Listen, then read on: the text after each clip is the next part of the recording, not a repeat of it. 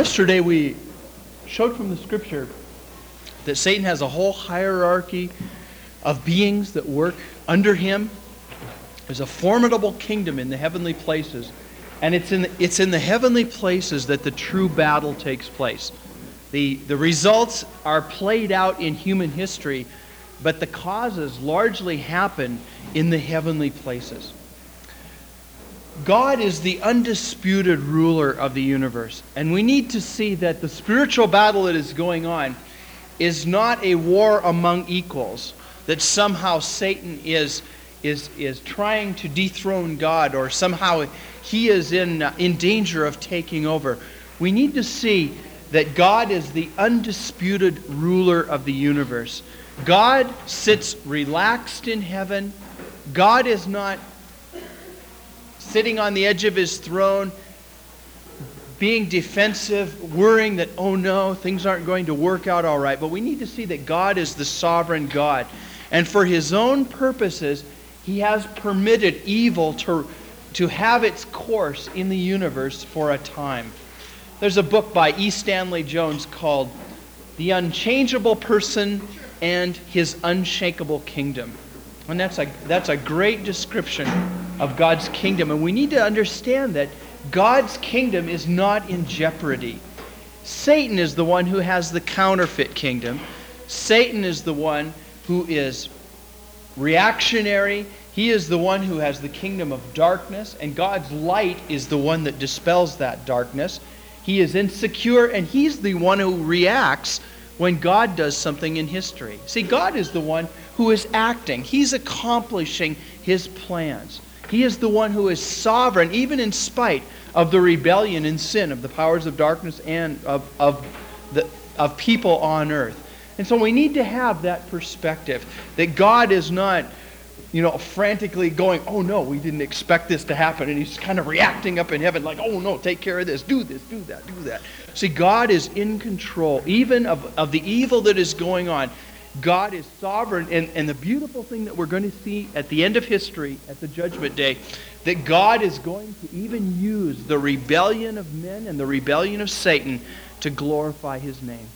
And God is, is ultimately going to use the rebellion and pressure that the powers of darkness puts on believers. That's only going to refine us and make us more like Jesus, so that, as it says in the book of Daniel, in Daniel chapter 12, that those who are righteous are going to shine as stars forever and ever. I said, we need to really see this whole thing is that it's, it's in God's hands and God is in control. Because it doesn't take you very long to look at, at what's going on in the world and look at history and you think that, my goodness, the devil's going to win. But he's not. He's only been allowed to work his evil for, for a specific time in history. And then when Jesus comes back, that, that history is going to be over. And then God's going to remove the good from the evil forever in, in the separation of heaven and hell. And then God's going to have his eternal purposes that are going to be worked out. So that sometimes it looks like the devil really has the upper hand. That, that isn't the true perspective that we're to have. And indeed, he doesn't have the, the upper hand at all. The battle is fought in the minds of people. See, that's the battleground. Our battle is for the thoughts and, and the minds of people on earth. And either we present ourselves as an instrument of God unto righteousness, or we give ourselves to selfishness, and in doing that, we become a pawn of Satan to some degree. Today, I want to continue our, our looking at spiritual warfare by looking at the book of Job. So if you'd like to turn there with me, we get some real insight into the spirit realm and into some things that, that, is, that are happening and that I believe happen to all of us as believers. And Job is, is, a, is a supreme example. Job chapter 1. And let's read. There was a man in the land of Uz whose name was Job, and that man was blameless, upright, fearing God, and turning away from evil. Notice Job was a righteous man. Job was a man who walked with God, and he was upright in the eyes of the Lord. He had seven sons and three daughters. His possessions were 7,000 sheep, 3,000 camels, 500 yoke of oxen, 500 female donkeys, and very many servants. He was a rich man, incredibly rich man. And his sons used to go and hold a feast in the house, in, in the house of each one on his day, and they would send and invite their three sisters to eat and drink with them. And it came about when the days of feasting had been had completed their cycle that Job would send and consecrate them, rising early in the morning and offer burnt offerings according to the number of them all. For Job said, Perhaps my sons have sinned and cursed God in their hearts. And thus Job did continually. So we see where Job fulfilled his priestly function as the father. And he offered prayers and he offered sacrifices in, in atonement for his family. And so this, this man is a godly man. When you read through the book of Job, sometimes there's a tendency almost to belittle him in, in the struggle that he went through. But this man had something under the hood. This guy was a tremendous man of God and, and deserves um, a place of recognition and honor in our hearts because he is a man of God. He had his faults, and God uses this trial to get at some pride and self righteousness that he had. But this guy was a tremendous spiritual leader uh, uh, in the day that he lived. So Job was living his life out. He had a comfortable income. He had a good, lots of donkeys and, and the, of, of the goods of that day. He was a rich man. And so life was going on. He, he did his best to serve God and to do what the Lord wanted him to do. He was a man, as, as you read through the rest of the book, he was a man that was revered men came to him for counsel. He was an elder that sat in the gates. And so he was carrying out his life in the best that he knew in order to serve and to honor God. Now we get a picture in this next verse of something that is happening in the unseen realm. It says in verse 6 Now there was a day when the sons of God came to present themselves before the Lord. Satan also came among them. And the Lord said to Satan, notice it's God who picks the fight here. The Lord said to Satan, From where do you come? Then Satan answered the Lord and said, From roaming about on the earth and walking around on it. Now notice we see Satan's role. He's wandering around, he's watching things, and he's trying to cause trouble wherever he can. And that's what the powers of darkness do. They watch over things, and anytime they can cause trouble and give God and give opposition to God, some kind. See, understand that, that the devil cannot touch God himself because God is beyond temptation. You know, you, you, can't, you can't get to God because he's perfect and he's all knowing and all wise. So, so Satan gets to God through people created in his image. And that's why we are the objects, human beings are the object of that attack. So the Lord said to Satan, and you can just hear the pride in God's heart as he says to Satan, he says, Have you considered my servant Job? And you can just hear how proud God is of his servant. There is no one like him on the earth, a blameless and upright man, fearing God and turning away from evil. And you see, God is extremely proud of us when we, by an act of our own will, choose to worship and serve God. See, that's why worship is so meaningful to God. It's because we don't have to worship God. We can worship ourselves or anything else that we want to worship. And when we choose to worship the living God by an act of our own will because we see that He's worthy, when we give Him awe and respect and acclaim, simply because He's worthy of it, that, that has a great meaning to the heart of God. It also makes Satan incredibly mad. You want to make Satan infuriated, worship and serve God. It just it just really gets his goat. So Satan responds to the Lord and says, Does Job fear God for nothing? Hast thou not made a hedge about him? Notice there's a hedge about believers. See, there's a protective shield. I don't know if, you know, again, I don't know if it's some kind of aura or whatever it is, but there is a shield about believers that Satan cannot penetrate only I believe for two reasons. One is if God permits it, and that's in the case of Job here. What happened to Job was not of his own doing. It was a, it was a direct attack of Satan that God allowed, and it was to prove a point. We'll, see that in a minute. The second thing that takes the hedge away is when you sin. When we deliberately sin, when we deliberately give ourselves to that which is, is against God's word, then we remove the hedge and the enemy is allowed to come in and to torment and hassle our lives. That's true for Christians and it's true for non Christians. So Satan says, Well, you protected him, you put a hedge about him. And you've given him, you've blessed him, you've given him a house, and you've made him wealthy. And you've blessed the work of his hands, and his possessions have increased in the land. But put forth thy hand now and touch all that he has, and he will surely curse thee to thy face. So Satan says, Oh, your little servant down there, he, he's, a, he's a fair weather Christian. He just serves you because you've blessed him, you've given him all that he wants.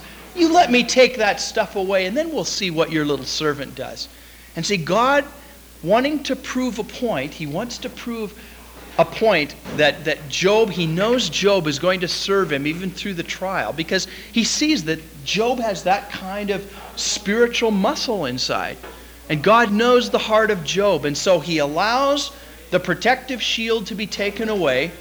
And the next thing we read, life is going along great for Job. He knows nothing of what has happened in the heavenly places.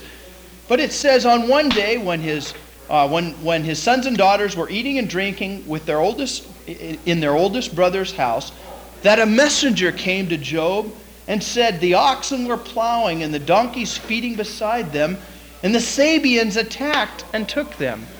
See, notice how Satan can use natural vehicles in order to bring hurt and destruction. And somehow he incited the Sabeans to come in and attack the, the donkeys and, uh, and the oxen.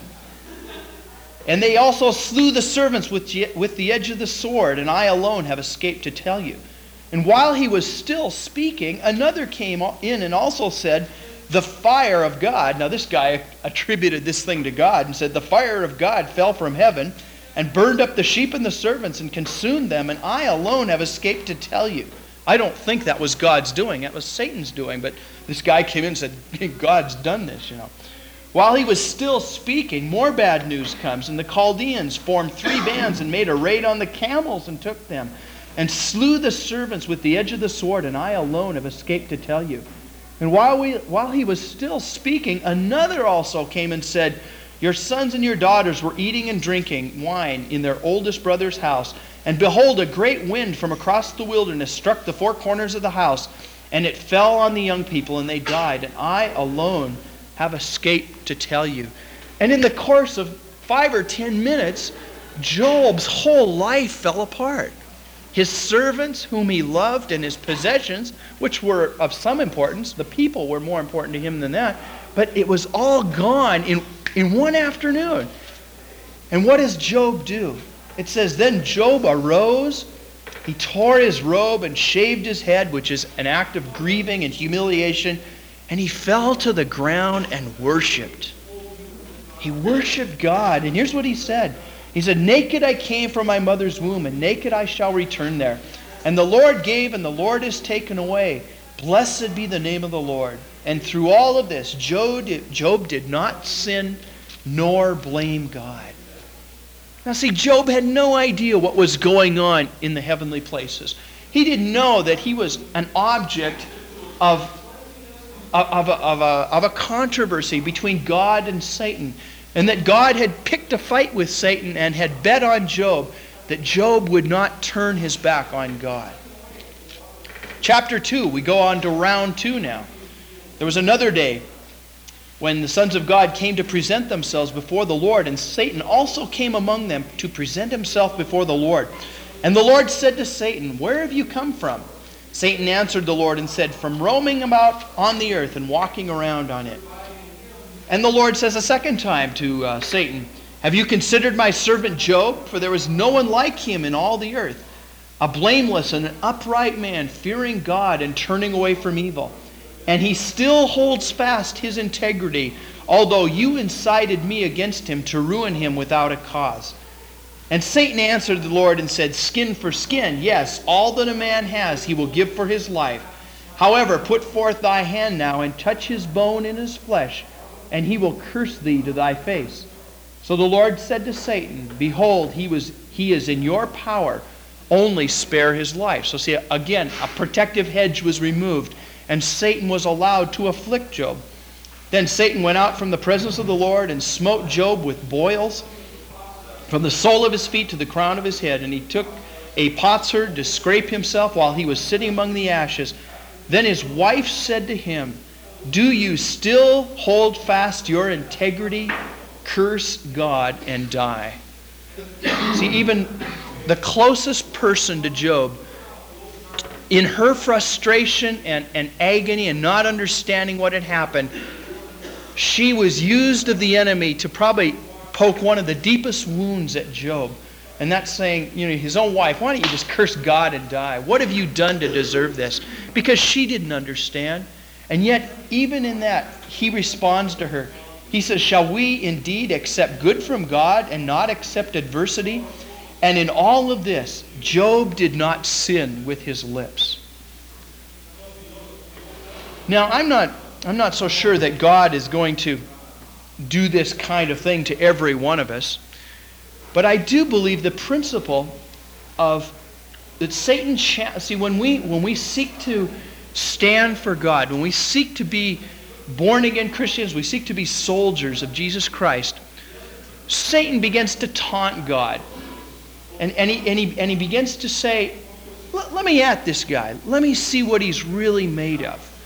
And, and there's, there's trials and things that come into our lives that we do not understand the full significance of. Just like David's preparation, he didn't understand why he went through all those those months in the desert being chased by Saul. And he didn't understand why things came out the way they did until the end of his life when he saw that that was God's preparation in his life. we need to understand that. That God is going to put you through series of dealings. He's going to put you through things that are going to refine you. And he will even allow the devil to attack your life in, in some specific ways in order to build you up and to prepare you for what God has ahead. And it's always, it always results in glory being brought to God and profit to you as an individual. At the end of the book of Job, we find that Satan is humiliated and he's proven to be the liar that he really is. And even though Satan was able to afflict his possessions and family, and then finally, even to afflict his physical body with probably all kinds of incredible pain and agony. And yet, all through it, Job never denied his faith. And he never cursed God. He didn't understand. And he went through some some real dealings. And you, you, read that through the whole, that's what the whole book of Job is about the, the response of Job to his friends, and then the, the response of Job to God. And God did a lot of refining in Job's life, but he never turned his back on God. And you see what that did? Is that proves Satan to be the liar that he really is. And all of heaven, both the, the hosts of darkness and the hosts of righteousness watched this moral battle, and a man by his own free will who would, not, who would not deny the living God. And in, and in that, see, God was exalted. Job received a new revelation of God. His fortunes were restored at the end of his life. He got double what he had before. So, I mean, God really blessed him the second time. And all through it, God was proud of his son. See, God is so proud of us when we stand in the face of the pressure and the advers- adversity of Satan and we still say, God is worthy of praise. Even if I lose my job, God's still worthy of praise and worship. Even if I get treated unfairly, God is still a God of love and justice. There's a lot of opportunities in life that we're going to be tested in, that, that we can accuse God of being unrighteous, that things are going to happen to us that we don't understand. And at those times, are we still going to, in faith, declare the goodness of God? Because if we do, then we are humiliating the powers of darkness, and Satan is being, is, is, is, is, is, is being shown for the liar that he really is. That's what's behind a lot of the trials that we go through, I believe. Now, I want to use an analogy that's familiar to all of us in, for spiritual warfare, and that's the analogy of football. In football, we have two units. We have the offensive unit and we have the defensive unit. Each unit has a particular goal and purpose. They function in different ways, and they, they, they have a little different strategy in what they're out to accomplish. The offense, their goal is to penetrate the enemy's lines and to press through to the goalpost to get the victory. That's, That, and to put points on the board. That's the whole goal of, of the offensive unit. We're going to talk about offensive praying when we, when we come back on Thursday. And so I'm, I'm not going to focus on that today, but that's, that's one strategy. That's where Jesus said, I will build my church, and the gates of hell will not prevail against it. That's Matthew 16, 18. In Matthew 12, 29, Jesus says that we are to bind the strong man in order to go in and plunder his goods. So we need to take care of the strong man. And that, I believe that's referring to spiritual powers, powers of darkness, that are holding things in, in bondage. That we need to take care of the powers of darkness. That's Matthew 12 29. And then 1 John 3 8. Jesus said that he came for this purpose to destroy the works of the evil one. So we're, we're to be offensive in our, in our movement. See, we're not just to hold the fort till Jesus comes, but Jesus has anointed the church to go and to spoil Satan's kingdom. See, we're anointed to go and, and to undo his traps, to undo his work in the earth. The second squad is the defensive squad. The defensive squad's charge is to prevent the enemy from making progress and to prevent the enemy from scoring points and pressing into your territory. The defensive posture, and this is what I want to focus on today, this is where we protect ourselves against the attacks of Satan. See, the enemy, just, just by nature, his, he, does, he wants to put pressure and he wants to try to influence us to move against the will of God to move in the ways of selfishness and pride. There's always temptation. There's always, he's always there to try to push us in the direction of doing what is wrong. A couple of verses. In Ephesians 6 16, we read where Satan throws flaming missiles at us. And that's why we need the shield of faith. And we'll talk about that in a bit. We need the shield of faith in order to extinguish the flaming missiles of the evil one.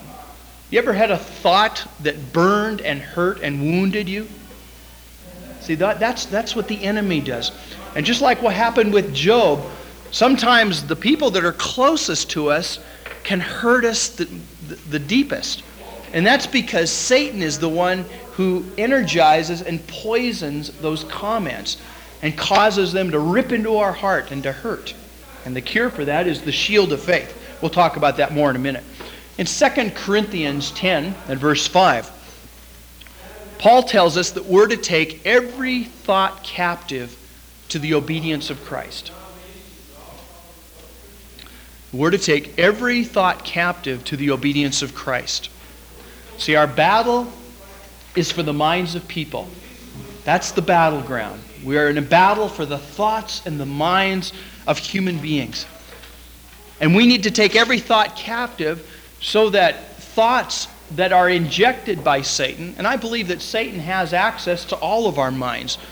At different times, thoughts are put into our minds by the enemy and the powers of darkness. And that's why we have to be evaluating and, and, and, and, and measuring every thought and taking every thought captive to Christ so that the ones that are not true, the ones that are not righteous, the ones that are not according to God's will and his heart, we reject, say. Because if we don't, the enemy will, will throw thoughts in in order to sidetrack us. Now, Satan will get away in your life what you Satan will get away with what you let him. Say, Satan will harass you and bother you as much as you allow it. It's just like the defense. They go up to the line of scrimmage and they say, in their, in, in their own heads, they say, def, uh, the offense, the offensive team, they say, you're not going to cross this line. In fact, we're going to push you back. See, we're not going to let you across this line. And you have to take a stand in your own mind and you have to say, this is the line, Satan, and if you cross it, I'm going to, I'm going to go after you. I'm going to aggressively stop your activity in my life. So you have to take that kind of tenacious stand.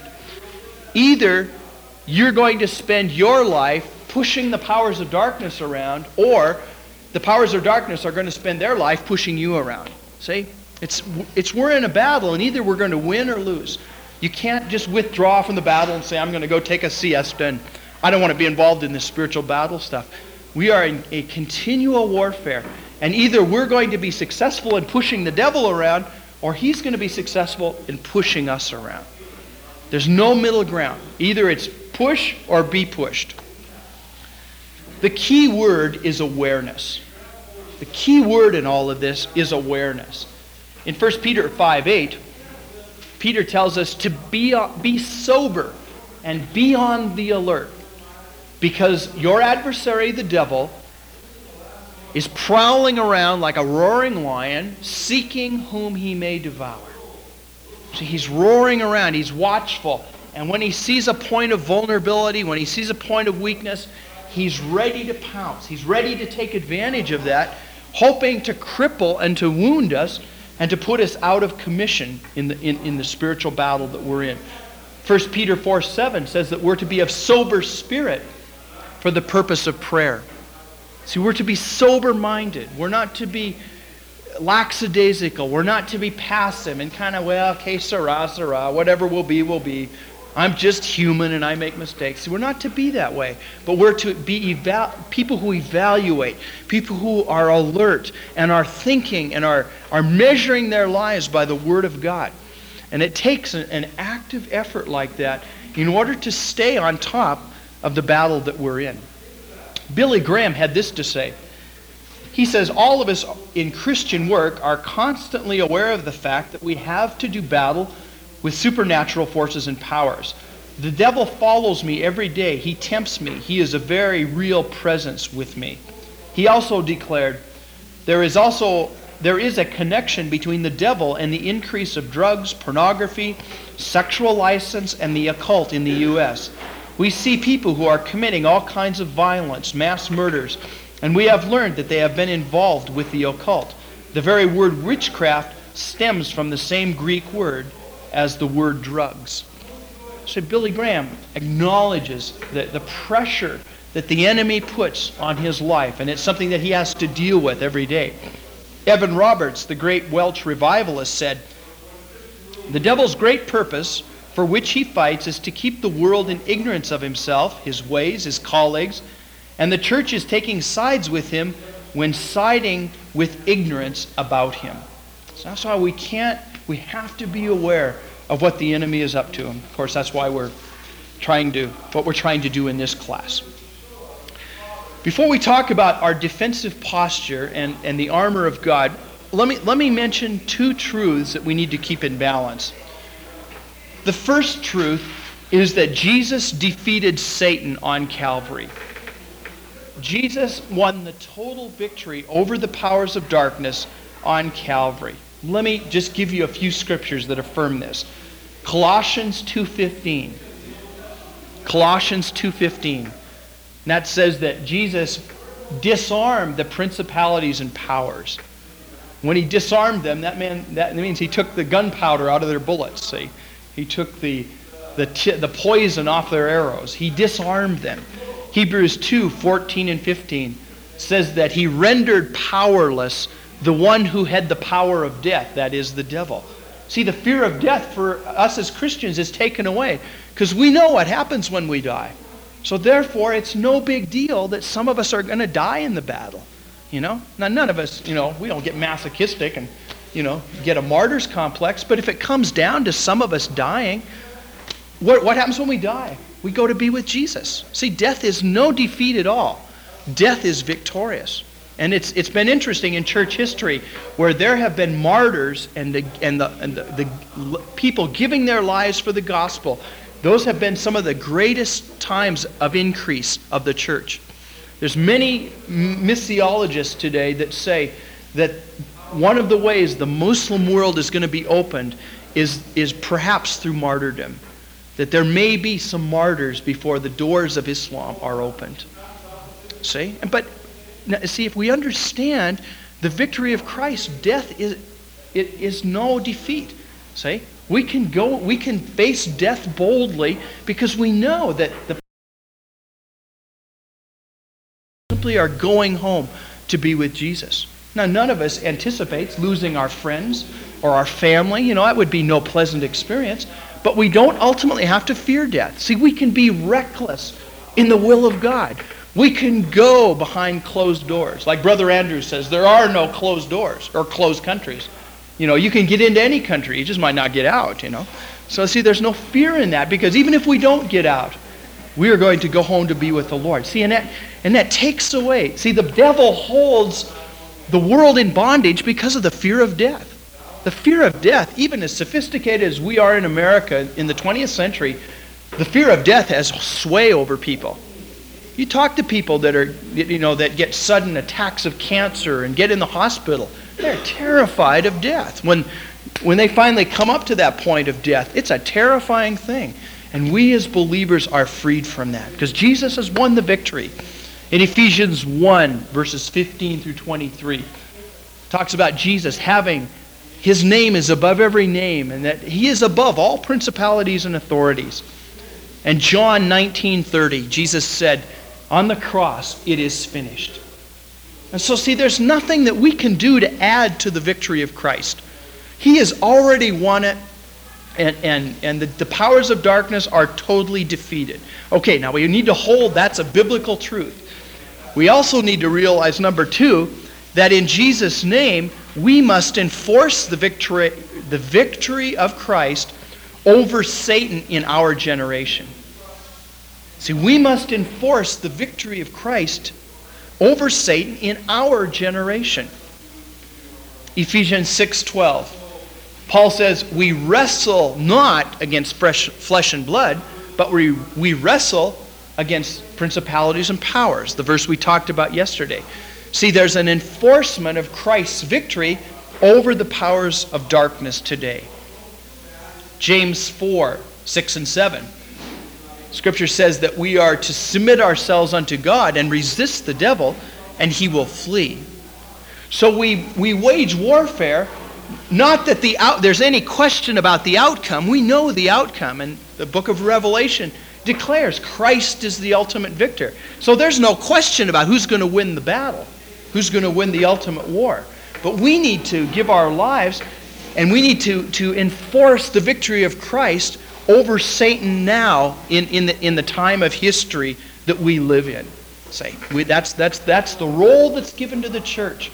That we, as we together, as the people of God, we can push the powers of darkness out of situations and bring the kingdom of God to bear in the lives of people. That's, that's, the, that's the inheritance that God has given to the church. When you think about the story, when, when we recount what Jesus did on Calvary, the whole plot to kill Jesus. He was a satanic plot, and Satan used Judas. He used the chief priests and the scribes and the Roman government. And, and, and, and, and his plan was to kill the Son of God, and then he would be the ultimate victor. See, he, because Satan has no wisdom, he had no idea that that was going to be his undoing, the, the, the resurrection of Christ. So he sought to kill him, and he manipulated, he incited, and, and on that on that, on that black day in Jerusalem, Jesus died. And, and probably in, in, in, the, in the caverns and the headquarters of hell, there was a great day of celebration as, as all the powers of darkness celebrated the fact that they had killed the Son of God and it was over. Satan had won the ultimate victory over God in the universe. And they celebrated for two days. But the third day, something happened in hell. The body of Jesus was there and life began to come back into it. And Jesus came alive, and all the demons couldn't stand the light, and they were shrinking back and saying, What is this? What is this? And Jesus walked up to the devil, and he took the keys of death away from him. And he unlocked the prison that was, the, the scripture says, is Abraham's bosom, where all the righteous Old Testament saints were. He let them out and he says, Come on, boys, we're going to heaven. And he took them to paradise. And he shook his finger at Satan. He says, I'll deal with you later. He took the keys, but he didn't totally silence the devil yet. He's going to do that at the end of the age. And, he, and, and, he's, and what he's done, see, he's given the keys to the church. So that now, us, a bunch of nobodies, cleansed by the blood of Jesus, have authority over the majestic, and, and, and awesome powers of darkness. And see, it's ultimately humiliating for Satan and his kingdom for us little nobodies to pray to God and, and, and to have his kingdom crushed by a bunch of nobodies. And see, that's what God is doing through the church. Because who are we? We have no strength in ourselves. We have no wisdom in ourselves. We are no match for the powers of darkness. But in Christ, we can defeat him together. And that's, see that's Satan's humiliation. This, this insignificant, crazy, weak instrument called the church is going to rise up and has been rising up through history and has been defeating the powers of darkness. Imagine how humili- humiliating it is for Satan when we pray and he is forced to do things. Who are these little nobodies telling me what to do? And God's forces come down and he is forced to bow the knee and to submit to what the, the, the, will of God is, and that happens through the vehicle of the church. So, see, God is ultimately humiliating Satan through the, through the workings of the church. And see, he's panicking.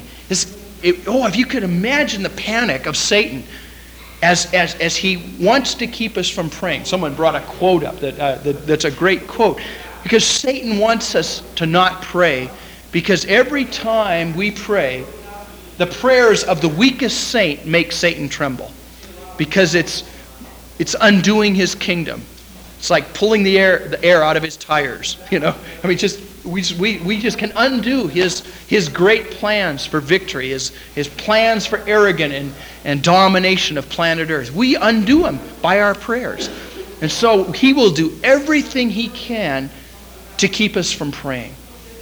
That's boy, that's that's where the ultimate spiritual battle is, is in the area of prayer. And if we will discipline ourselves as good soldiers of Jesus Christ, if we'll learn to work in the realm of the unseen, so that's why that's why spiritual warfare is a difficult thing, is it's not in the seen realm like we talked about yesterday. It's waged in the unseen realm. But as we're faithful to do that, faithful to persevere in prayer, and to pray for the things, the goals, and the dreams that God has given to us, that becomes the undoing of, of Satan's kingdom and the toppling of the powers of darkness, and for Satan's ultimate humiliation. If we're going to do that, though, we need to be aware that every time we take a stand, the enemy is going to react and he is going to he is going to take shots at us as well. And so we need to be prepared defensively. I want to look at Ephesians 6 here in closing today, and I want to look at the armor of God. And how do we de- how do we put on the armor of God and how does this work practically in our lives? Let's read here from Ephesians 6:10 through 6:18.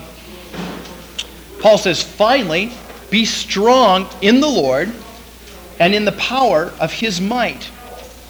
Put on, now that's a commandment, put on the full armor of God that you may be able to stand firm against the schemes of the devil. For our struggle is not against flesh and blood, but against the rulers, against the powers, against the world forces of this darkness, against the spiritual forces of wickedness in the heavenly places. That's the kingdom we looked at yesterday. Therefore, take up the full armor of God that you may be able to resist in the evil day, having done everything to stand firm. Stand firm, therefore, having girded your loins with truth, having put on the breastplate of righteousness, having shod your feet with the preparation of the gospel of peace, in addition to all, taking up the shield of faith with which you will be able to extinguish all of the flaming missiles of the evil one, and take the helmet of salvation and the sword of the Spirit, which is the word of God with all prayer and petitions, and this is how we use the armor, with all prayer and petition, pray at all times in the Spirit, and with this in view, be on the alert with all perseverance and petition for all the saints. And see, that's, there's where we use the armor, that's where we, we execute the warfare, is, is in prayer. Let me look at the, the parts of the armor of God, and, and, and, and I want to share how I see that these work. The first is the we're to gird our loins with truth. We need to gird our loins with truth. I like to entitle this, We Have Tender Loins. See, we have tender loins, and they need to be protected. And we need to protect ourselves with truth. I think our loins refer to our affections and our emotions. See, our, our loins refer to our affections and our emotions. In 1 Peter 5 8, we, we looked at this scripture. It says that the, the devil prowls about as a roaring lion, seeking whom he may devour. One of the attacks of Satan that I've, that I've noticed in my own life and in the lives of others is, is the emotional roarings of the enemy. And, and they say that lions, when they're, when they're young, they're, they're stealthy enough, they can just stalk their prey and kill it. But when the lion gets old, they lose that speed and agility. And so they come up to their prey and they go, roar! And that, and that, and that, that roar paralyzes the animal just for long, just long enough so the lion can pounce on, on it and kill it. See that, that element of fear and and terror as the lion goes, roar, you know.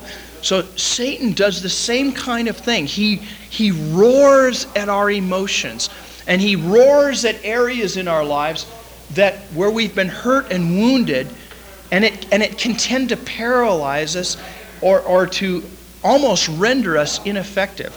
Um, one of you came up last uh, after the class yesterday and, and shared uh, of some struggles that, that, that, that they had had with things like suicide and hopelessness and despair. And, and his brother was describing the, the, uh, this literal attack that he, in his emotions, and it would take, it would take prayer, and, and it would sometimes take a course of, of several hours for this thing to finally leave him. See, that's an example of the roaring of the enemy. In, in my own life, I, I've had a, a struggle with rejection. And the Lord has really been healing me of that.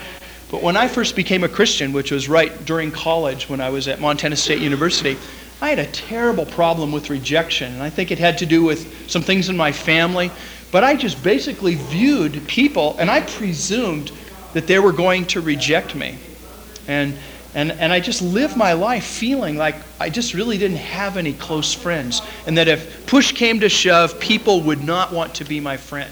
Now, I was deluded, but see, that was the reference in my mind. And I believe that that's the kind of thing the enemy sows in our lives, you see. We start believing a lie, and he can start putting thoughts in my mind about, about rejection. See, someone looks at me wrong, and I think they don't like me. And see, and I can get into my own little delusion that the enemy, see, he's, he's there to add his two bits anytime he can, as long as it'll further his purposes and to further that rejection in my life. And, and as I came to the Lord, I, re- I felt a real cleansing from that. And I began to feel the love of the brothers and sisters that I was involved with. And, and so a real healing began to take place in my life.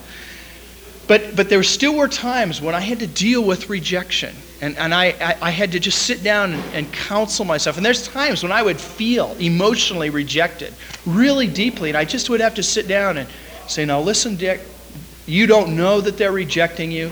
And even if they are, God still loves you.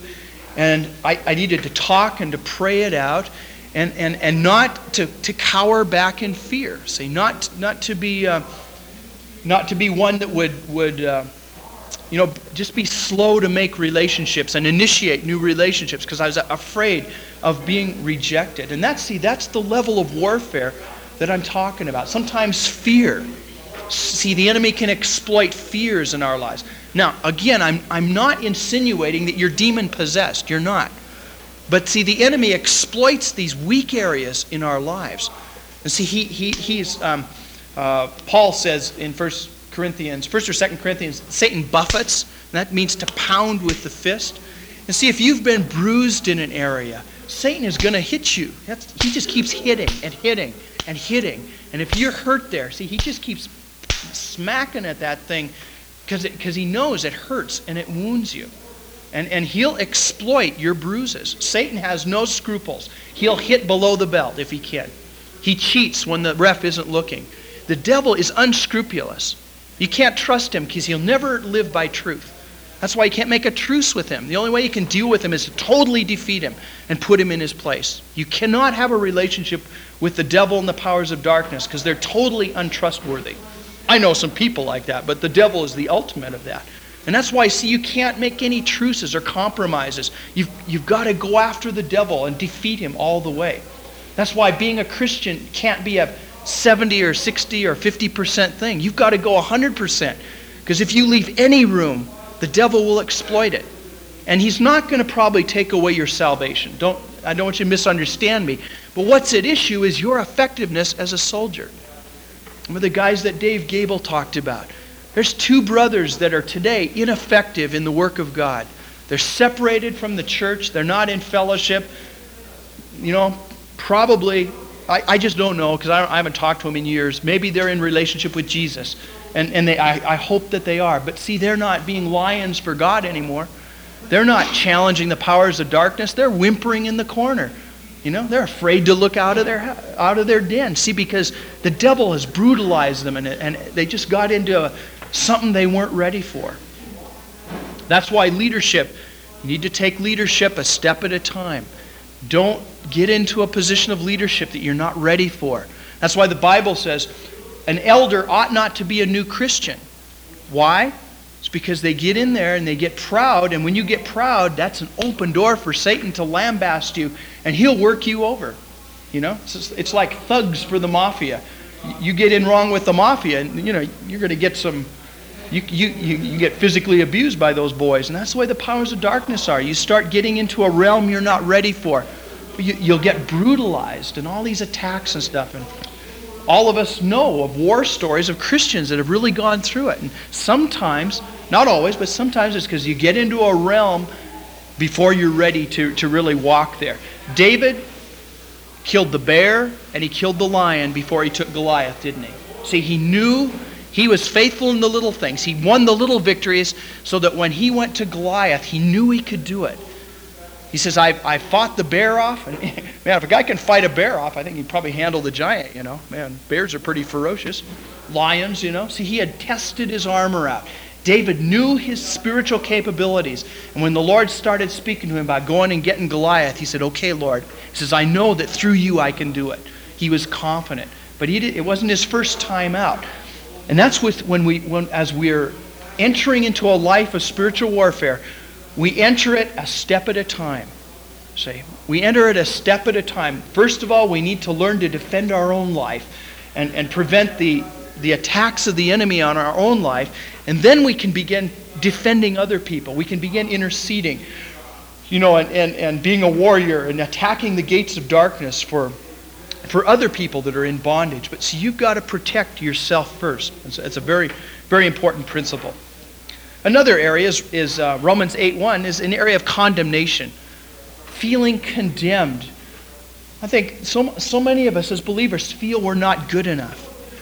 Um, my wife struggles with, with feeling she doesn't read the scripture enough, and she feels guilty because I don't read it enough. Now, how much is enough? No one can answer that, you know. It's because we have to we, we read and study the scripture out of our love for God. But see, we can the enemy can make us feel condemned or condemned over something we've done in the past. Even though it's been confessed and forgiven, we still feel condemned that I did some I did this 2 years ago or I did that last month. And see it, it takes away our boldness, it takes away our courage.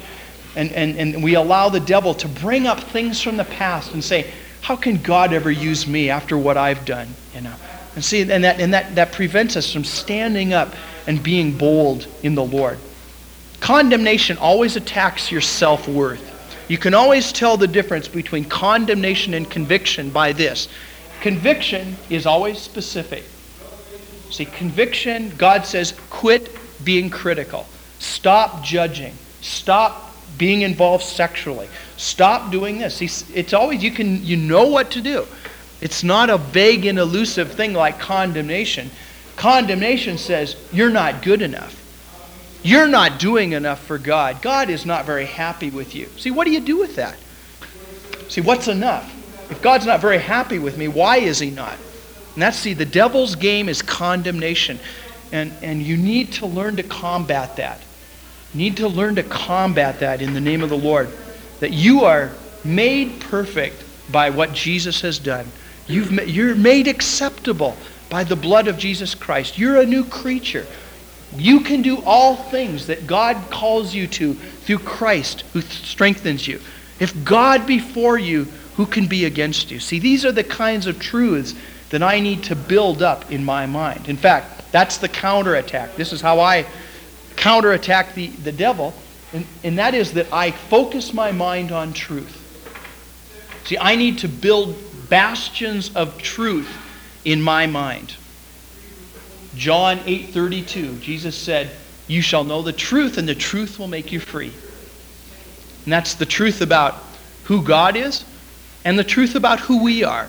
The, that includes the bad part of us where we need to change and, and, and repent, but it also includes the good part. That's what Jesus is making us to be. In Psalms 51 and verse 6, David says that God desires truth in the inward parts. See, God wants truth to be inside of us. He doesn't want us to believe the lies of the devil. He wants us to believe the truth about who we are in Jesus Christ. And as we as he as we build truth into our lives, as we as I consciously build my self-image on the basis of the word of God, then I'm able to wake up in the morning and say, This is the day that the Lord hath made. Old things have passed away, and today all things are becoming new. I am forgiven for what I didn't do yesterday, and I have a clean slate with Jesus today. See, I, I need to actively fight against that. Because, see, the devil, he'll, he'll, he'll keep you down as much as you let him. And if I let the old lies that, well, I'm just a second rate Christian, I can never overcome this sin in my life, I'm just a nobody for God, if we go on believing those lies, then we're not going to be effective in the spiritual battle. God wants you to be effective. We need to walk in the light. That's another corollary to this. 1 John 1 7 says that we're to walk in the light.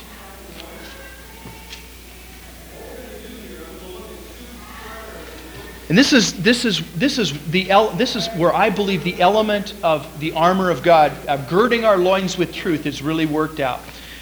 In order to gird our loins with truth, I have to walk in the light with God. And that means that when God convicts me by the Holy Spirit, I need to respond to that. All of us probably know what it's like to be convicted about something and just conveniently kind of turn our back to that because we don't want to hear it. And we just kind of I don't hear that. I didn't hear anything, did you? And we just kind of play a little game like it's okay. Uh, God's, uh, God doesn't worry about it. You know, He speaks to you about an attitude or about an activity, a relationship in your life, and you know that the Lord wants you to change something, but you just kind of go, nah, I, I don't want to do that. And so you just kind of pretend that you didn't hear. My little boy does that. He's almost four now. And sometimes I'll say, David, he'll just kind of, you know, pretends he doesn't hear. And I know that he really hears. So there's a appropriate discipline and action needs to be taken so that he listens to what I say. And it's sometimes it's convenient for him not to listen because he doesn't want to. He knows that I'm going to tell him to pick up his toys, and he doesn't want to do that. So he just kind of pretends he doesn't hear me. That's a dangerous thing to do because if there is unconfessed darkness in your life, that the enemy is going to be, he'll be able to make you ineffective. See, in order to be an effective spiritual warrior and to, to have your loins girded with truth, you need to walk in the light. And that means to be real, to be honest, and to be sincere.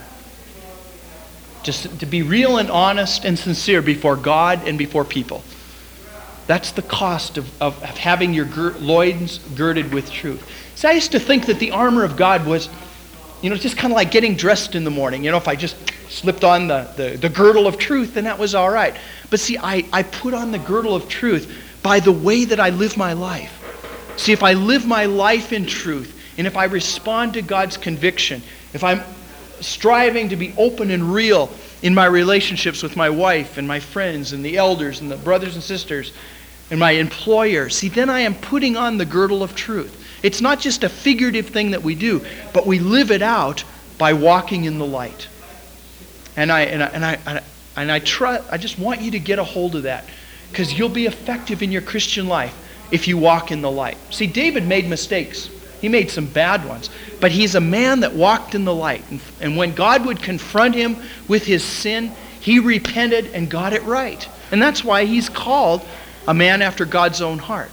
And we'll all make mistakes, see? None of us are above making mistakes. Some of us are probably going to blow it big sometimes in our lives. But if we go back to the light, that's what will make us a man or a woman after God's own heart. And that will keep us effective in the spiritual battle. The second part of the armor is the breastplate of righteousness. And I like to call this our bulletproof vest. We have a bulletproof vest. The breastplate of righteousness covers our heart, and our heart is the, is the deepest part of us. Proverbs 4:23 tells us that we're to watch over our heart with all diligence, for from it flow the issues of life. This has to do with our motives. We put on the, the breastplate of righteousness by cultivating pure motives before God. In Acts chapter 19, verses 13 through 16, there were, there were these two guys going around, and they were, they were casting demons out of people. And they were doing it in this way. They were saying, I adjure you to come out in the name of Jesus, whom Paul preaches. See, they were just using the name of Jesus. These guys didn't even know the Lord, but they were such power in the name of Jesus that they were just saying, Come out in the name of Jesus, whom Paul preaches, and they were having a degree of success. Well, one day, the devil got wise to this whole thing, and the demon that was in this man said, I know about Jesus, and I know about Paul. Isn't that interesting that the demons knew who Paul was? The demons knew who Paul was because he was damaging their kingdom. I wonder, did the demons know your name? Yes. Think the demons know who you are? If you're moving in faithfulness and purity in God, it's not long before the demons are going to know who you are. Say, they're going to say, "Watch out for this guy. He's a prayer warrior. Watch out for this guy. He has a pure heart. He's he's dangerous to us." And that's see, that's probably the greatest credit that Satan could pay to us is that we're on his hit list. Say, because we're doing his his kingdom damage. So he said, "I know Jesus, I know Paul, but who are you?" And the demon leaped on these two guys, and they ran out of the house wounded and naked.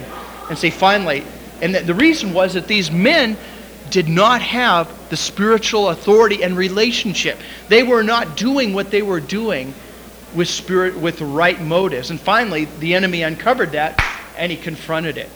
See, in order to, to deal with Satan, you've got to do it with, with true motives.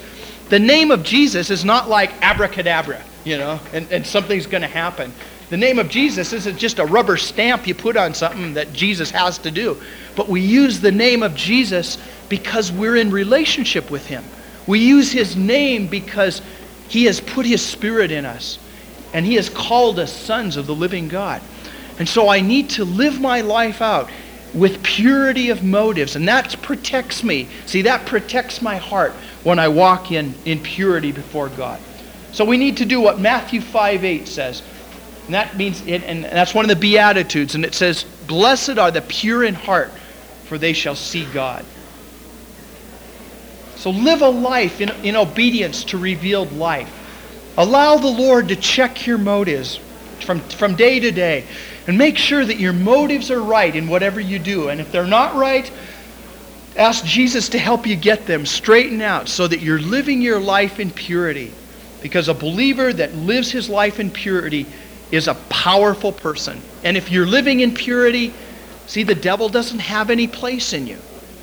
If you have unrighteous motives, then the devil can, can get in there.